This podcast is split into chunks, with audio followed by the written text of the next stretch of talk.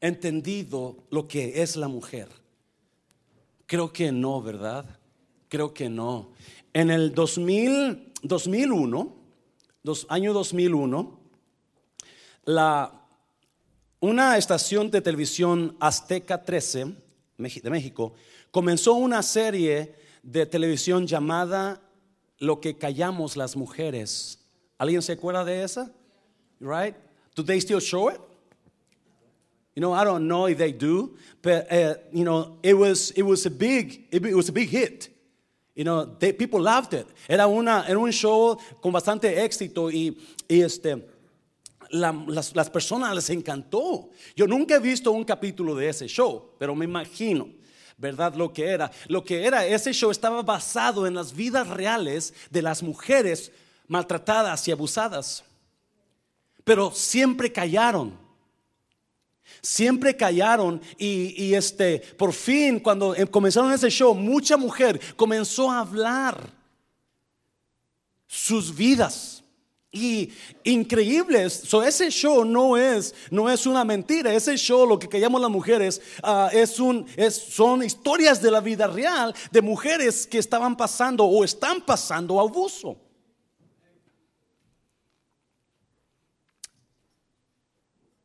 El año pasado, Estados Unidos comenzó, no recuerdo cuándo empezaron, pero algunas mujeres comenzaron a despertar y hablar de los abusos que estaban teniendo mm, la mayoría en Hollywood.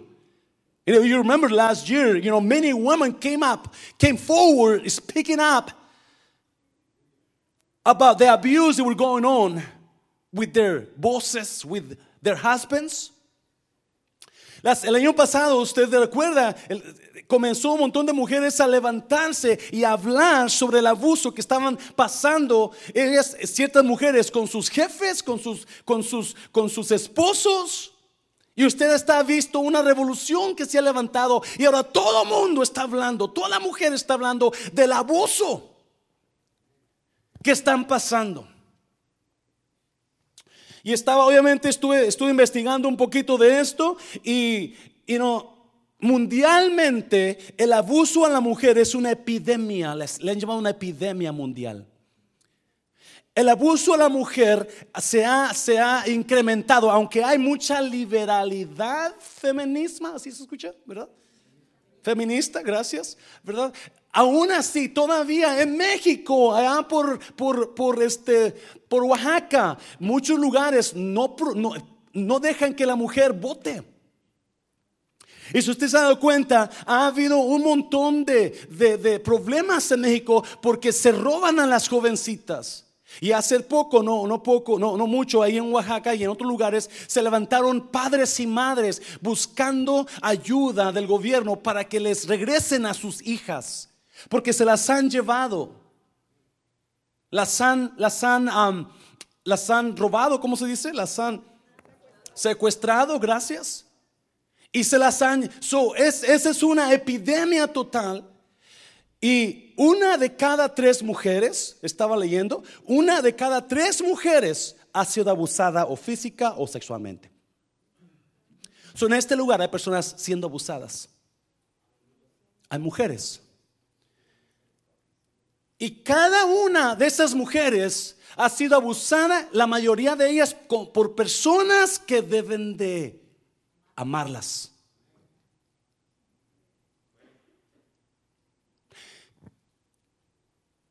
Es increíble el abuso que ha que ha la mujer ha sufrido y la mayoría de ellas, aún en Estados Unidos, sabiendo que es una, una nación tan libre, ha callado el abuso ha callado el abuso. Por eso ahora está saliendo acá y allá y acá y acá, ¿verdad? Y, el gobierno ya no puede con, tanto, con, tanta acusación de mujeres que han, por años han callado y ahora están hablando el abuso. So, en esta mañana, mujer, le queremos pedir perdón por no valorar a la mujer. Porque usted y yo no hemos valorado lo que Dios ha puesto en nuestras vidas, varón. no hemos valorado lo que usted vale, mujer. Y si usted se, se, acuerda, ¿verdad? Si usted se acuerda, esto viene desde años y años. Años y años, la mujer, ah, ¿cuántos se acuerdan cuando usted y no su mamá tenía una niña? Usted estaba chiquito, jovencito, y su mamá estaba embarazada. En aquel tiempo no había manera de saber antes que, cómo, cómo, qué venía. So, so, uh, y usted se acuerda que, que, que, le preguntaban, ¿y qué tuvo tu mamá? Una niña. Ah, ya vino a sufrir al mundo. O le preguntaban al padre, ¿y qué tuviste? ¿Qué, qué tuvo tu esposa? Ah, una vieja. ¿Alguien se acuerda? Porque la mujer no se celebraba como el varón. Y muchas veces nosotros mismos hemos hecho, yo estoy tan agradecido por Dios por mi hija y creo que lo he mencionado, yo prefería mil veces tener a mi hija que a un hijo. Y no cambiaría a mi hija por un hombre. Porque la amé desde que nació. Pero muchos de nosotros o muchos de ustedes cuando supieron que su hija era mujer, ah, hubiera sido hombre. Oh, no sé para qué nació esta mujer. Yo quería un macho para acelerar con un puro. Y, y usted se acuerda, y eso ha pasado, y todavía Todavía ahora, todavía hay hombres que viene la mujercita y no están de acuerdo, no, está, pues no celebra porque la mujer no se ha celebrado como el hombre.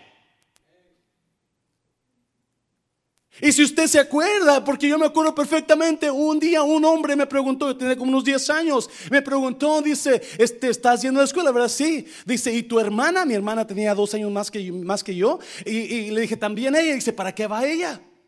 Como que para qué? Para que estudie. Y dice, las mujeres no estudian, las mujeres se casan y tienen hijos. ¿Cuántos oyeron eso por ahí? ¿Para qué vas a la escuela? Porque, porque vienen esas generaciones y miramos a la mujer, miramos a la mujer como, como el ser sin derechos. You know, they have no rights. I'm the man, I have the voice, I have the leadership, so she has no right. She has to stay quiet. Ella tiene que quedarse callada. Tú no digas nada, mujer. Oh, shut up. You don't know how to write. You don't know how to speak. You don't know how to talk. Y usted lo está mirando. Y sabe que Dios nos va a pedir cuentas a nosotros los varones por eso. Porque no hemos valorado. Y yo entiendo, yo entiendo. Porque hay hombres aquí que han sido dañados también por sus mujeres. Y no se preocupe, varón, en dos semanas viene la venganza. Amén, iglesia. Ya, porque esto no aplicará a todo mundo. Pero alguien aquí va a agarrar esta palabra. Alguna mujer va a agarrar esta palabra. Le paso fuerte al Señor, lo fuerte al Señor. Ruth capítulo 1. Ruth capítulo 1, versículo 1 al 5. Vamos a mirar a una familia, hablando de familia, haciendo iglesia. So vamos a mirar a la familia de Elimelech. La familia de Elimelech vivían en Belén. Belén se llama, ¿alguien sabe cómo se llama Belén? Casa de pan y alabanza. La casa de pan, donde debería haber pan. Elimelech significa, ¿alguien sabe qué significa Elimelech? ¿El nombre?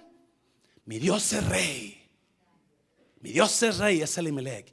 Y Elimelech estaba casado con una mujer, ¿se llamaba qué? Noemí. Y Noemí significa qué? Placentera, mi placer, la que me hace sentir bien, la feliz, la alegre. Esa era la historia de Elimelech y Noemí. Y versículo 1, aconteció en los días que gobernaban los jueces que hubo hambre en la tierra y un varón de Belén de Judá fue a morar en los campos de Moab.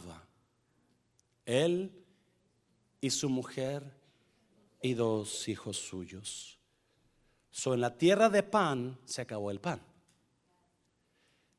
Y Elimelech hace la decisión porque tiene miedo que no pueda proveer para su familia. Eso es. Decide dejar la casa de pan e irse a una tierra, escuche bien, donde su nombre significa, Moab significa la tierra sin padre. Y en esa tierra sin padre, la, la doctrina que ellos practicaban era sacrificar a sus hijos, a su Dios. Le doy esto para que entienda un poquito para dónde vamos a ir. So, Elimelech hace la decisión, acuérdese, en aquel tiempo la decisión era del hombre. La mujer no tenía un decir. El hombre decía, si usted va a la Biblia, y la Biblia fue escrita por hombres y para hombres, muy poca mujer brilla ahí. So, todo viene desde antiguo. La mujer ha sido el sexo sin derechos desde años y años atrás. So sale Elimelech con su familia. El nombre de aquel varón era Elimelech y el de su mujer Noemí, placentera. Y los nombres de sus hijos eran Malón y Kelión. Malón, si usted, no vamos a meternos en sus hijos, pero Malón quiere decir enfermo. Malón es el enfermo. You're weak, you're sick. That's your name. You're going to be called sickly. Enfermo. Kelión, debilucho. So le nombró a sus hijos Malón, enfermo, que león de Bilucho. Y se fueron a morar allá. Llegaron pues a los campos de Moab y se quedaron allí. Esta no es una predicación, iglesia. Eso me permite, perdóneme si ando un poquito medio, voy a irme por todas partes. Es, esta es una llamada a la conciencia de nosotros los hombres. Amén, iglesia. Si usted es hombre aquí en esta mañana, esto es para usted. ¿verdad? La Biblia dice que Elimelech se fue de Belén a Moab, a la tierra donde no debería ir, porque hay peligro para sus hijos ahí. Los pueden sacrificar a sus dioses. Y en Moab se quedaron. Y se llegaron a Moab y se quedaron allí. Yo no sé en qué lugar está usted ahora, varón, con su familia. Elimelech agarró a su familia y se fue a Moab y se quedó allí. No debería haberse quedado allí porque hay peligro. No debería haberse quedado allí. Quizás estar unos días y vámonos para otro lugar, pero aquí no me quedo. Y muchos hombres estamos quedándonos en, la tierra de, de la droga. Muchos hombres estamos quedándonos en la tierra del alcoholismo. Muchos hombres estamos quedándonos en la tierra de la pornografía.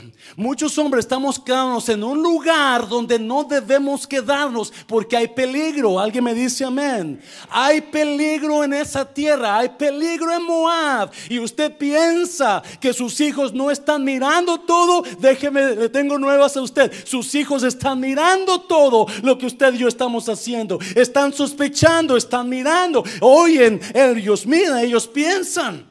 Y muchos hombres estamos quedándonos, estamos quedándonos en la tierra sin fe. Y ahí estamos, venimos a la iglesia porque la esposa viene. A uno venimos a la iglesia porque la hija o el hijo viene. Pero se quedaron en un lugar donde no deberían haberse quedado. Yo he escuchado de personas, familias que dejan sus casas, dejan, hace un, hace el año pasado, antes de salirme de la aerolínea, Vino un hombre conmigo, vino, a, él, es de, él es de por allá de Irán. Él vino y me dijo, ayúdame José. Él se dio cuenta que yo era pastor y me dijo, ayúdame José, yo necesito trabajo, yo necesito una posición mejor que esta porque necesito ayudar a mi hijo. Escuche esto, creo que lo mencioné el año pasado. Dijo, yo tenía, yo vivía en London y tenía un trabajo donde me pagaban la casa, me pagaban el carro, me pagaban chofer, me pagaban educación para mis hijos, me, pagaban todo. Yo ganaba miles, miles de dólares al año. Pero mi hijo se enfermó. Y ahí tengo los textos donde me manda fotos de su hijo. Y dice, mi hijo se, se, enfermó y él, y dice, y no pude encontrar doctor en London que lo curara.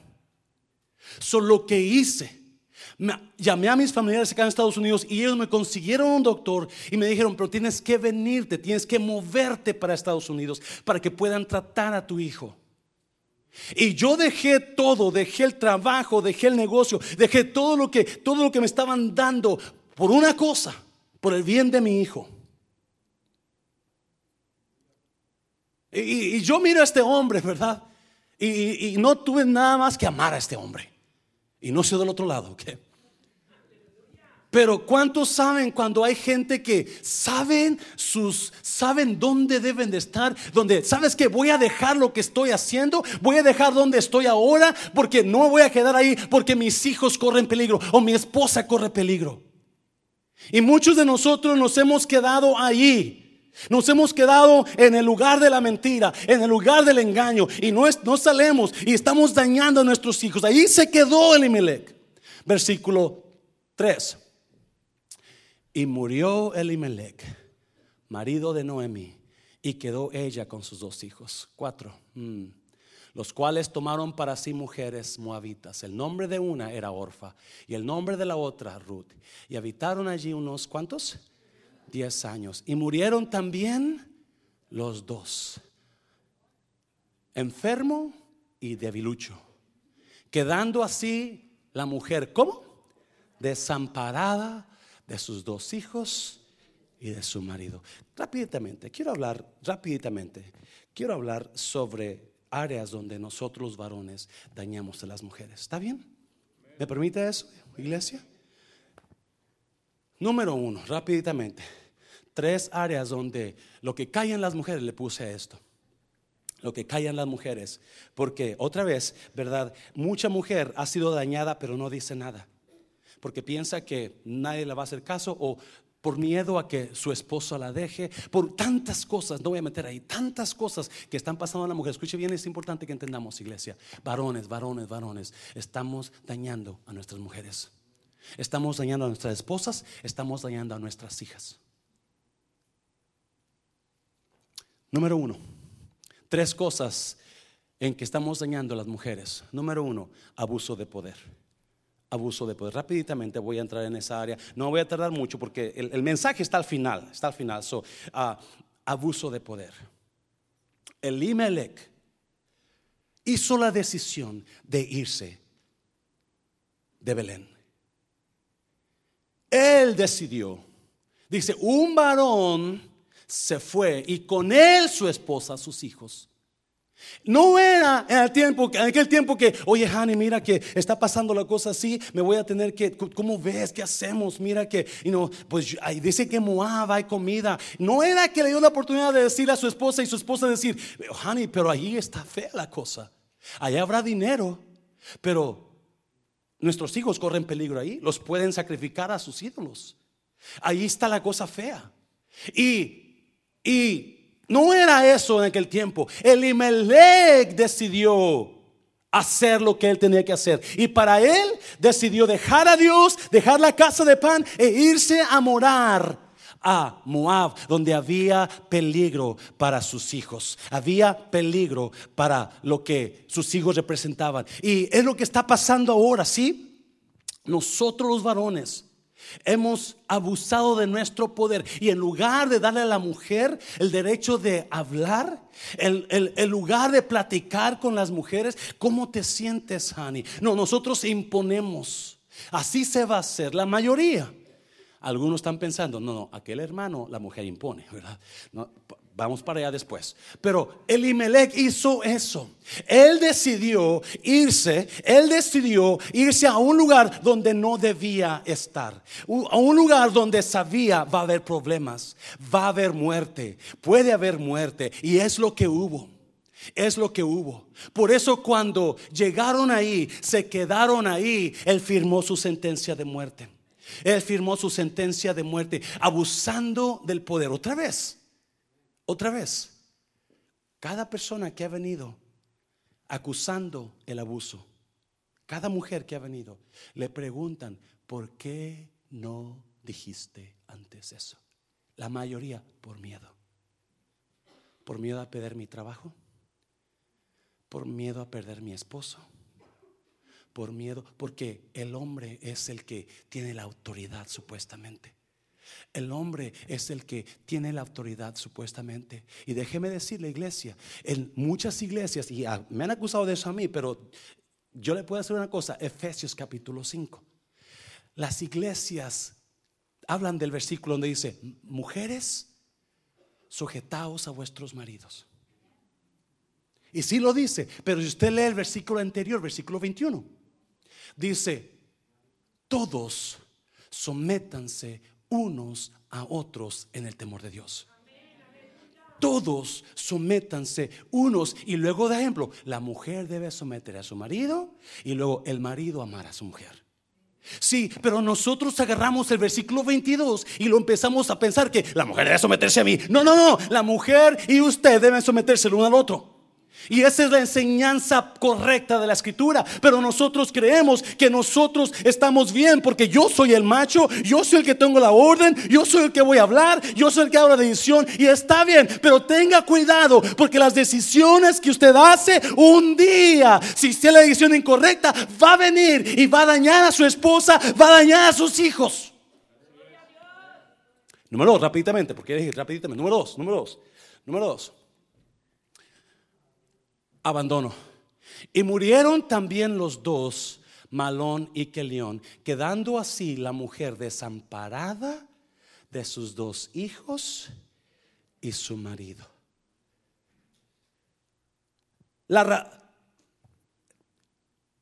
el resultado de Elimelech de salirse de la casa de pan causó que él muriera en Moab primero. Y la Biblia dice que él murió y se quedó la mujer con sus dos hijos. No, imagínense el dolor de una mujer cuando en aquel tiempo, cuando el padre es el proveedor, cuando el padre es el que trae la comida, el que, el que trae todo lo que se necesita. Ahora está la mujer sola y tiene que salir adelante con sus hijos tiene que salir adelante con sus dos hijos. Yo no sé qué edad tenían los hijos, no lo dice ahí, pero se quedó sola con ellos. Se quedó abandonada. La Biblia dice desamparada. La palabra desamparada significa que la ayuda que tú tenías ya no la tienes. La provisión que tenías ya no la tienes. Desamparada. Estaba leyendo, uno de los miedos de la mujer más grandes es quedarse sola. Y Noemí se quedó sola porque el hombre la dejó. Ya murió, pero murió por haberse ido de Belén. Murió por la decisión equivocada que hizo. No, escúcheme bien. Si usted mira alrededor de sus amigos, amistades, trabajo, iglesia, usted va a ver mucha mujer abandonada donde el hombre la abandonó. No solamente, you know, por otra, pero por varias razones. Pero no solamente el abandono físico está pasando la mujer que tiene miedo, pero está pasando el abandono emocional, donde el hombre no está ahí para ella. Y hemos, y nosotros varones, escuche bien por favor, Elimelech abusó el poder haciendo decisiones él que iban a, a impactar a su familia para mal, no contando con la ayuda o con la opinión de su esposa y de sus hijos quizás. So, aprendamos a contar con la ayuda y a escuchar a nuestros hijos. Déjame decirle que eh, últimamente estoy aprendiendo tanto de esto. Y segundo, abandonó a su familia cuando más los necesitaba porque estaban en otro lugar que no es su lugar. So, Noemí se queda sola. Claudia tenía como unos cuatro años, Claudia mi hija, cuando viene y me dice, se levanta de su cama y corre a mi cuarto y me abraza llorando. Dice, tuve una pesadilla, papi. No sé si cuatro o cinco años. Y le dije, ¿qué, qué, qué pasó, mi hija? Dice, soñé que íbamos a la tienda a comprar comida y tú me abandonabas ahí. Y llorando me agarré, nunca me dejes. Y le dije, nunca te voy a dejar, mija. Siempre voy a estar para, para ti. ¿Y sabe qué hizo el pastor? Su pastor Mancera. La abandonó. Y es ahí donde usted no entiende esto, varón. Yo abandoné a mi hija en su niñez por mi trabajo. Yo puse el trabajo primero en lugar de ella. Ahora, platicando la semana pasada, me lo dijo. Tú siempre has puesto otras cosas primero que yo. Y no sabe el dolor que uno como padre siente. Dejé a mi hija. La abandoné emocional. Ahí estaba. Nomás llegaba la noche a comer, a cenar y a dormir. A mañana vámonos. Ahí estaba yo. Pero ella se sentía abandonada. Y no es primera vez que me lo dice. Donde me dice, padre, papi, yo te tenía mucho rencor. Porque tú me dejaste. Y yo te pedí que no me dejaras. Y tú me dejaste. Y muchos hombres están, han abandonado a sus esposas. No están ahí. No están ahí cuando ellas necesitan. ¿Quién es la que lleva a los niños a la escuela? La mujer. ¿Quién es la que los baña? La mujer. ¿Quién es la que les hace de comer? La mujer. Obviamente no en todo matrimonio, pero la mayoría de ellos. Y si usted, varón, está ahí con ellos, un aplauso fuerte, Señor, por esos varones que están, que están. Esposa, agarre a ese hombre y no lo suelte y, y, honrelo. Porque la mayoría de nosotros estamos, estamos mal. Estamos mal. Y Noemí fue abandonada por su esposo y sus hijos. El dolor que le causó a Noemí no lo menciona casi todo el capítulo hasta el final del capítulo. Rapiditamente, número tres, número tres, número tres, rapiditamente. Dolor reprimido, Ruth 19-21, mire lo que dice ahí. Anduvieron pues ellas dos hasta que llegaron a Belén y aconteció que habiendo entrado en Belén, toda la ciudad se conmovió por causa de ellas y decían, ¿no es esta Noemí? Hmm. Y ella le respondía, no me llaméis Noemí. Noemí significa placentera, feliz, sino llamadme Mara. Mara significa amargura, dolor, porque en grande amargura me ha puesto el Todopoderoso. Yo me fui llena pero Jehová me ha vuelto con las manos vacías. ¿Por qué me llamaréis Noemí? Ya que Jehová ha dado testimonio contra mí y el Todopoderoso me ha afligido. So, Noemí todo el tiempo que está en Moab, ella está aguantando su dolor. Ella no habla con sus nueras y les dice, yo estoy enojada con mi esposo, él me hubiera, nunca nos hubiéramos salido de ella. No lo registra la Biblia. Yo no sé si lo dice, pero no lo registra la Biblia. Porque usualmente la mujer piensa, hey, ¿para qué digo? Me va a dejar mi esposo si me pongo, me va a dejar, me van a correr del trabajo si hago algo. No voy a hablar porque tengo miedo. Nadie me va a creer. se quedó, ella se quedó con su dolor. Y déjeme decirle una cosa, iglesia. Estaba mirando el dolor, el dolor reprimido causa depresión en las personas. Usted lo sabe. Y la depresión causa enfermedad en las mujeres. Escúcheme bien, varón. Su mujer no piensa como usted. Su mujer es más débil que usted físicamente, mentalmente. Su mujer batalla en su mente con sus emociones. Por eso usted fue puesto con ella. Y cuando la mujer se duele y cuando está batallando emocionalmente, esa, ese dolor se va, se va a convertir en depresión. Y muy probablemente esa mujer se va a enfermar y yo creo sinceramente que muchas de nuestras mujeres las hemos mandado al hospital porque no supimos cómo, cómo cuidar a esas mujeres. No supimos cómo cuidarlas, no supimos cómo tratarlas, no supimos cómo, cómo, cómo atenderlas, porque no sabíamos quizás como varones, pero ahora usted entienda, varón, su mujer es un vaso frágil, dice la Biblia. Alguien me dice amén esta mañana, su mujer es un vaso frágil, pastor, pero se enoja y grita. Sí, el dolor y los gritos que de ella salen son el dolor que usted le ha causado.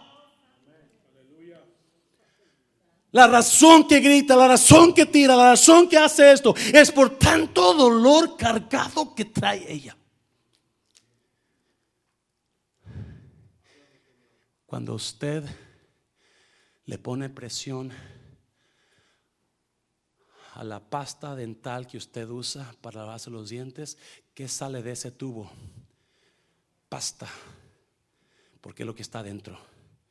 ¿Y cómo sale cuando se le pone presión? Cuando la mujer ya no aguanta por tanto dolor, lo que va a salir es lo que está dentro de ella. Y que hay dentro de ella, la mayoría de la mujer hay dolor.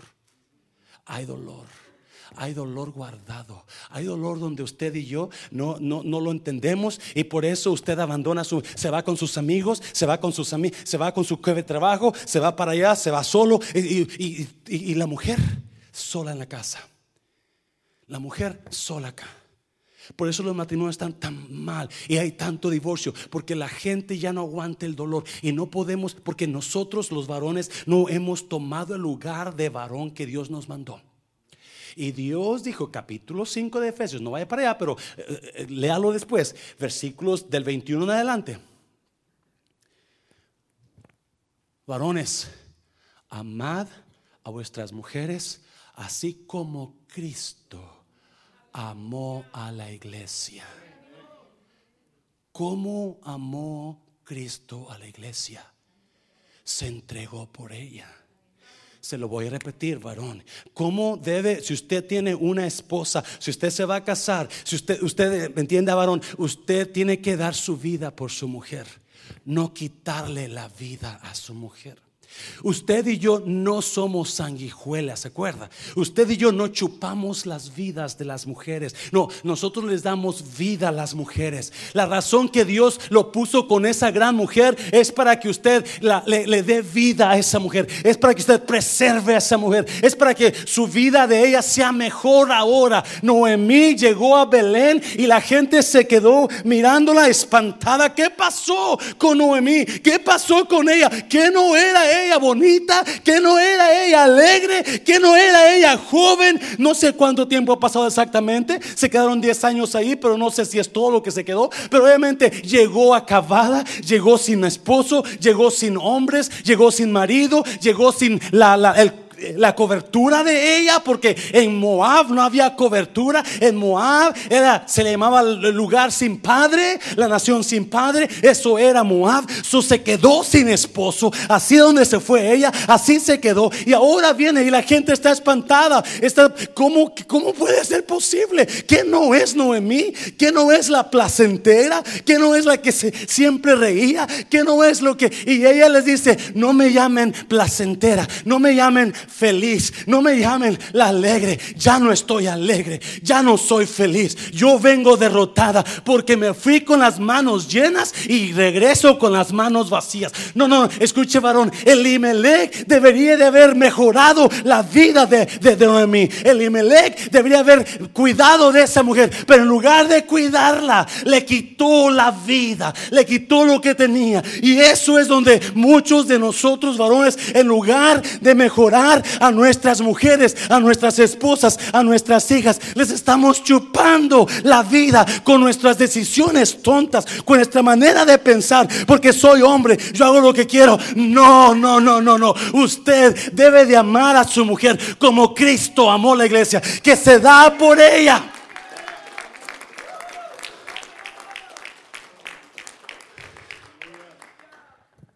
¿Cómo está tratando a su mujer usted? Cómo está tratando a sus hijas. Porque ellas son mujeres. Y déjeme decirle, yo doy mi vida por mi hija. Aunque me duele haberla abandonado emocionalmente. No se crea, me lo dijo. Vean la semana pasada. Le he causado dolor a Maribel. Porque ella ha crecido en mi casa, creció antes de que se casase. Varón, ¿cómo está tratando a su mujer? La abandonó Elimelech, la dejó sola, ¿Sabe que hay hombres abandonando a sus hijas en su fe? La hija viene aquí, el hombre no viene.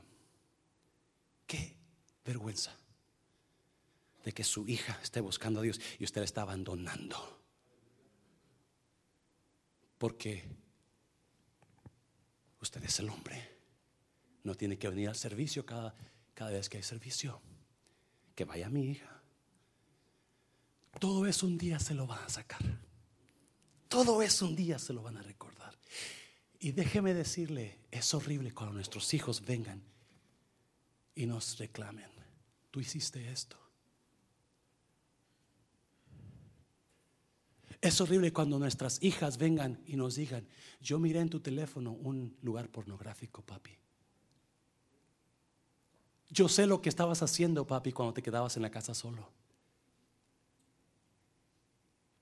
Nuestras hijas están siendo dañados, dañadas por las personas que debemos amarlas y protegerlas. Nuestras mujeres están siendo dañadas por las mujeres que debemos amarlas y protegerlas. Maridos, amad a vuestras mujeres, así como Cristo amó a la iglesia y se entregó. Dio su vida. Así es tu amor por tu mujer. Así debe de ser por tu mujer. No su fuerte, Señor, es lo fuerte, Señor.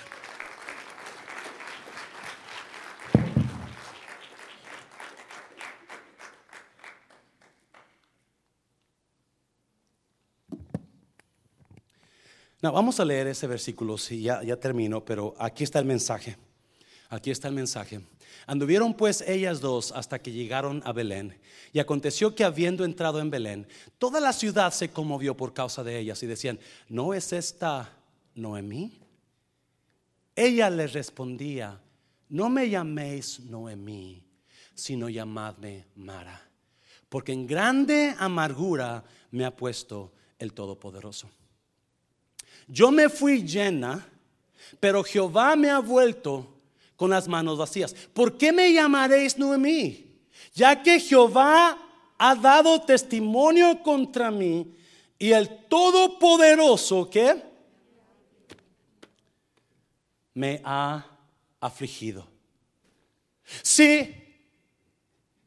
Si usted va adelante al final del capítulo del libro de, de Ruth, usted se va a dar cuenta que Ruth, la muchacha, su nuera, que fue con ella, conoce a un hombre rico. Se llama Boaz. Boaz, el hombre rico, es pariente lejano de Noemí. Se enamoran Ruth y Moab y se casan. Y ahora Ruth se embaraza y de ella nace un niño. Y ese niño es el padre de Isaí, que viene siendo el padre de David, que viene siendo de la descendencia donde nació Jesucristo. No, no se está entendiendo por qué. So, ahí va Noemí sin nada con manos vacías, pasó la prueba más grande de su vida. Pasó el dolor más grande de su vida, perdió a su esposo, perdió a sus hijos y perdió a una nuera. Solamente se quedó con una de sus nueras, porque la nuera se aferró a ella. Oh, eso está precioso. Y pero si usted nota, Noemí decidió regresar a Belén ella decidió regresar y enfrentar la crítica y enfrentar su dolor, enfrentar su pasado. Ella no se avergonzó. Yo estoy pasando por esto, pero en lugar de esconderse y de quedarse en Moab escondida o de irse a otro lugar por vergüenza, alguien me está oyendo en esta mañana, o por dolor, no, no, ella decidió regresar a Belén en medio de su dolor, en medio de su, de su, de su vergüenza. Y la gente comenzó a hablar. No es esta Noemí. Mira qué flaca está. Mira qué acabada se ve. Mira, no tenía canas cuando se fue. Mira, y el, ¿dónde está el esposo? Se murió el esposo, pues ¿qué haría? Y los hijos, oh my God, Ave María Purísima, ¿qué pasaría con hoy? So la gente comenzó a hablar y, y no, ella ya no soporta más y saca lo que por muchos años trae guardado. No me llamen placentera. No me llamen feliz. No estoy feliz. No estoy contenta. No, llámeme amargura. Porque eso es lo que hay en mi alma. Hay amargura en mi alma. Déjeme decirle, iglesia. Yo no sé quién está pasando por por fuertes tormentas o fuerte amargura en esta mañana. Pero déjeme decirle, muchas veces, por si acaso, los críticos, los que hablan, los que les encanta chismear, por si acaso usted no sabía, cuando una persona está pasando por un dolor fuerte, no es tanto el dolor el que nos tumba, no es tanto lo que estamos pasando, lo que nos está matando interiormente, pero es lo que sentimos. Es lo que sentimos. Sentimos que nos traga la tierra, que se acaba el mundo, que estamos solos, que todo se va a acabar. Eso es lo que sentimos. Y lo que sentimos es lo que nos hace huir, querer huir. Querer dejar todo. No, no, no. Qué vergüenza. No, qué vergüenza. Yo era placentera. Yo era alegre. Yo era feliz. Escúcheme bien, por favor, iglesia. Por favor, por favor. Cuando usted vea en alguien en dolor, tenga misericordia, porque lo que está aparentando enfrente no es ni poquito lo que está sintiendo adentro. Me está oyendo iglesia, me está oyendo iglesia. Podemos hablar así en esta mañana. Ahora, abrácelos, anímelos, porque lo que pasa aquí es horrible. Lo que pasa aquí adentro es horrible. Y déjeme, ahí estaba Noemí, ahí estaba Noemí. Pero lo que, lo que quiero que me entiendan esta mañana, la decisión de Noemí de llegar a Belén, de enfrentar su dolor de enfrentar su pasado, la decisión de llegar ahí en contra de la crítica, en contra de lo que pasaba, en contra de lo que iba a pasar, la decisión de ella de estar, escuchen bien, escuchen bien, eso es lo que hizo de ella la gran abuela de Jesús.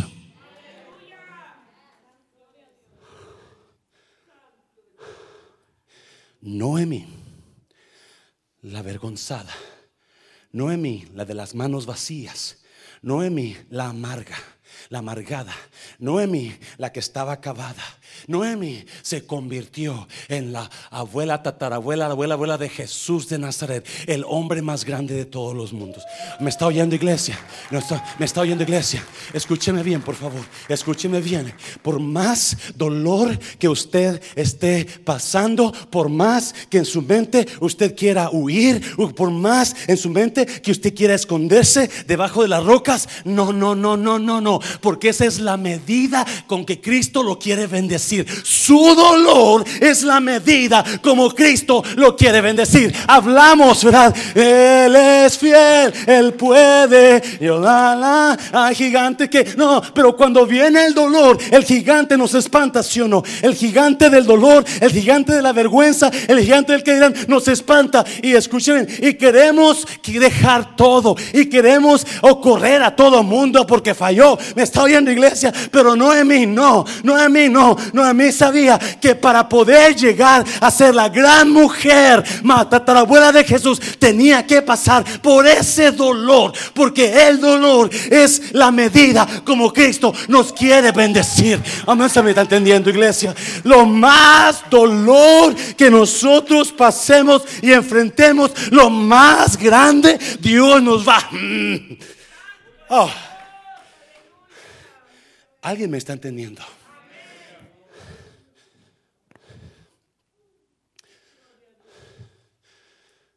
Ese es fiel, Él puede. Es más grande que el gigante que pueda enfrentar.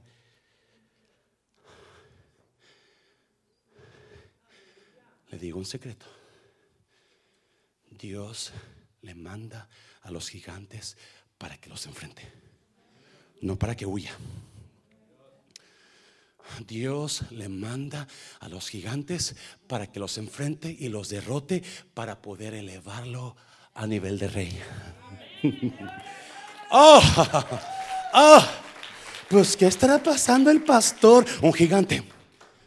Pues ¿qué estará pasando? Un gigante y tengo que enfrentarlo porque yo sé que si lo enfrento, yo voy a crecer más. Oh, oh, me está oyendo. Dios no le va a mandar dolor sin que usted pueda crecer. O más bien, usted no va a crecer a menos que Dios le mande dolor. Mm, me está oyendo, iglesia. Qué bonito. Oh, qué bonito es estar sirviendo a Dios. No hay dolor, no hay prueba. La, la, la, la. No, no, no. Pero ahí nos quedamos. Pero cuando Dios quiere que crezcamos, cuando Dios nos quiere llevar a otro nivel, es cuando manda dolor. Aleluya. Alguien voltea y le diga a alguien, enfréntelo, enfréntelo, enfréntelo. No huya, diga, no huya, no huya. Y si usted está queriendo que alguien huya, dígale, no huya, hermano.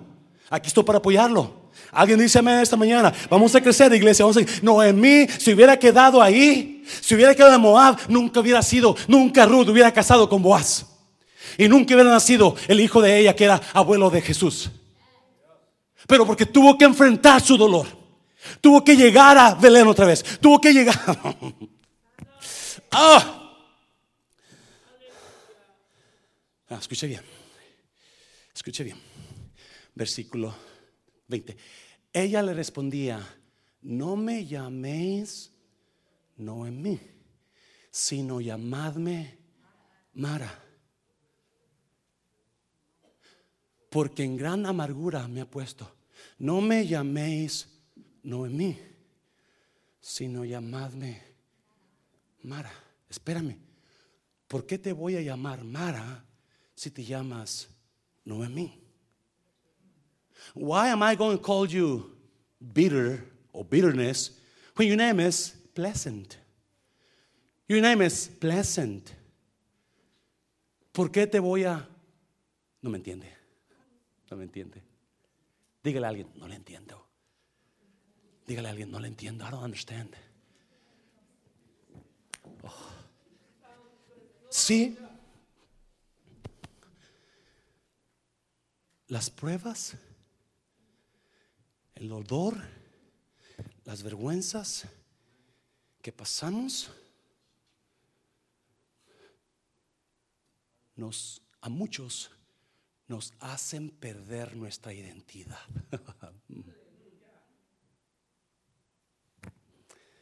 Voy a repetir. Cuando muchos de nosotros pasamos por pruebas, pasamos por problemas, pasamos por tiempos duros, difíciles, vergonzosos, por no enfrentar o no querer enfrentar esa situación, perdemos nuestra identidad.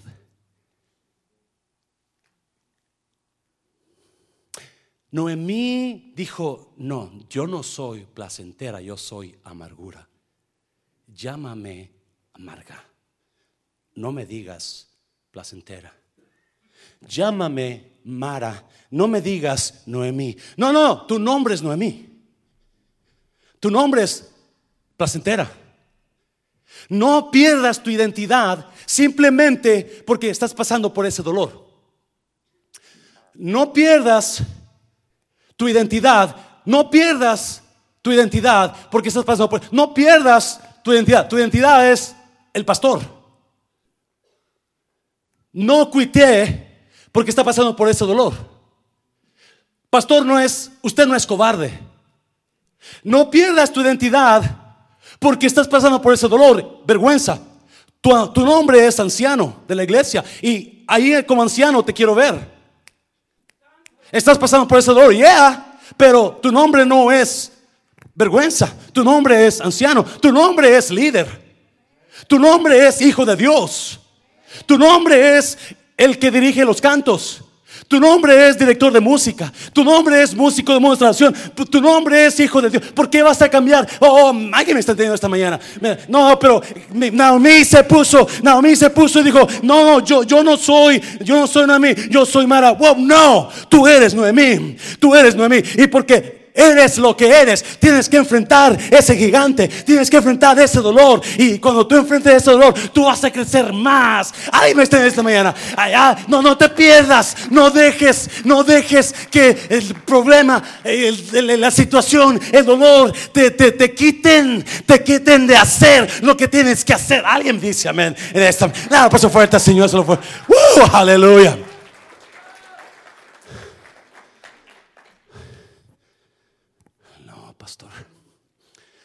Me que usted anda mal, ya no debe seguir, no, debe bajarse de ahí. Alguien me está hablando, me estoy yendo. No, no me lo entienda. Si el pastor anda mal haciendo cosas completamente feas, muy probablemente se va a bajar de aquí. Pero déjeme decirle que si vamos a pasar por dolor o por malas decisiones, sí, me estoy yendo iglesia. Pero es cuando enfrentamos esas decisiones malas que vamos a encontrar nuestro yo en lugar nuestro cómo. a ver si nosotros, sí, cuando, cuando estamos pasando por dolor, estamos preguntando, ¿cómo salgo de esta? Alguien está oyendo. ¿Cómo salgo de esta situación? ¿Cómo le hago para salir de aquí? ¿Cómo? cómo? No, no, no, no, no, no. En lugar de cómo, usted diga, ¿quién soy yo? ¿Quién soy yo? ¿Alguien me está oyendo? Hablamos un poquito el miércoles de eso. ¿Quién soy yo? ¿Quién debe reemplazar el cómo? Y muchos se quedan en el cómo por y olvidan el quién soy yo y quiénes son ellos. Y era lo que Noemí estaba haciendo. Noemí estaba olvidando quién era ella. Y estaba por el problema que traía la situación. Y Dios le dice, no, no, no, no, no, no, no, no, no. Usted es quien es usted en Cristo. Y si usted la regó, levántese en nombre de que y levántese. Me está Pero usted tiene una misión que hacer en Dios. Usted tiene que enfrentar a ese gigante. Porque acuérdese, acuérdese. oh my God, oh my God.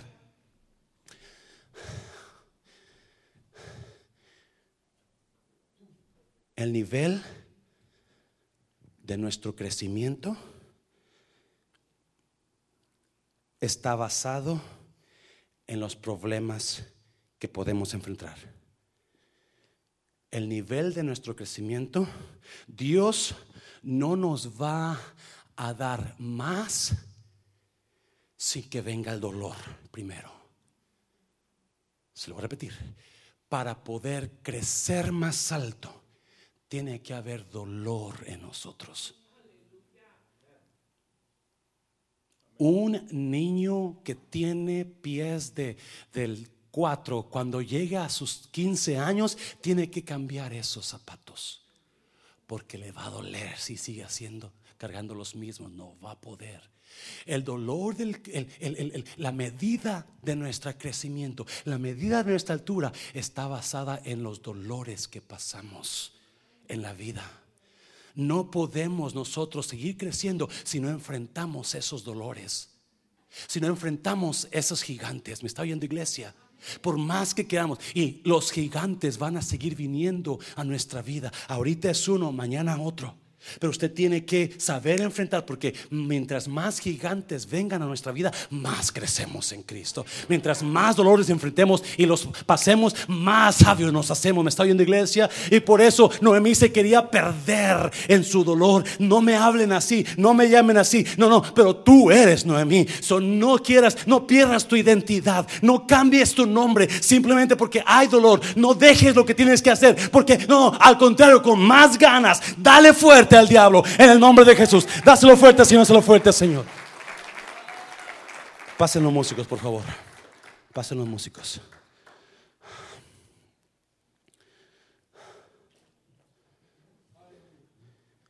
Escuche bien.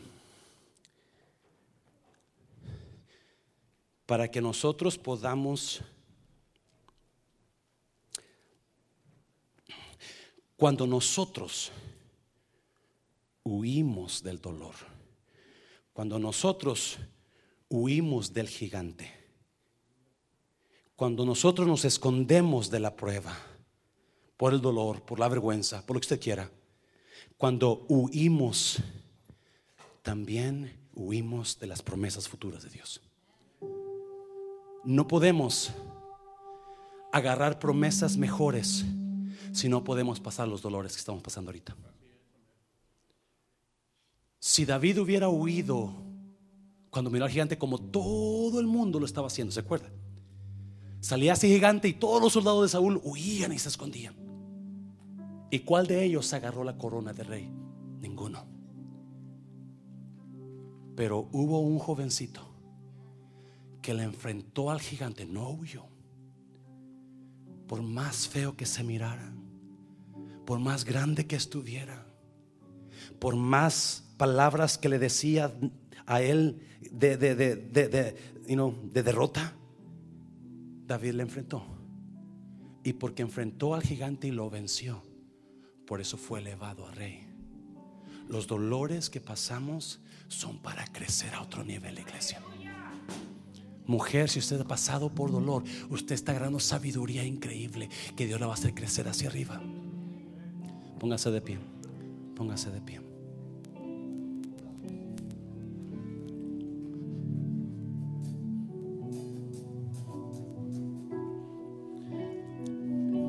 Este mensaje era para los varones, pero sabía que tenía que hablar de esto. Pero todavía es para los varones.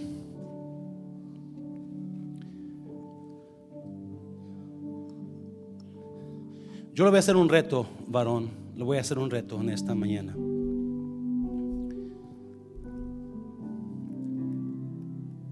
¿Ha tenido usted una conversación con su esposa? Honesta, donde le dice usted, ¿cómo estás, honey, conmigo? ¿Te he dañado o has mejorado tu vida? ¿En qué áreas yo puedo mejorar para honrarte? ¿En qué áreas yo te yo te yo puedo ser mejor esposo? O con sus hijas. Hija, ¿Qué es lo que tú quisieras de mí? ¿Qué es lo que tú quisieras ver de tu padre? Se quedaría sorprendido de lo que su hija le va a contestar.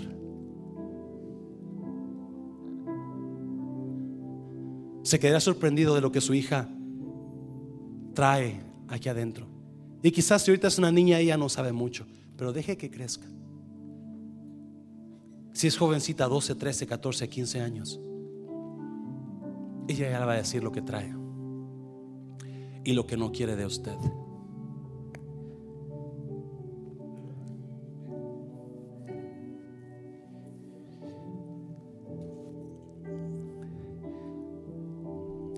Si usted está aquí con su pareja, ¿por qué no le pasa aquí enfrente con su pareja?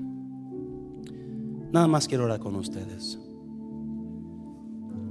¿Por qué no le pasa al frente con su pareja? ¿Y por qué usted no le no le pide perdón si usted sabe que quizás o ella le ha dicho alguna vez, le ha reclamado, tú me dejaste o tú me estás haciendo daño en esta área? ¿Por qué no honramos a las mujeres que Dios ha puesto en nuestras vidas en esta mañana? Pero no solamente que se quede en esta mañana sino que usted tenga una conexión con su pareja. Y hablando de parejas, déjeme decirle, le pido perdón porque no le he dicho esto. Pastor Mancera hace dos años fue a una capacitación para consejería matrimonial. No es profesional, pero estamos trabajando con, un, con una organización donde nos dan todos los la, la, toda la entrenamiento que necesitamos para aconsejar a parejas. Lo estoy usando con algunas parejitas, lo he usado con los jóvenes que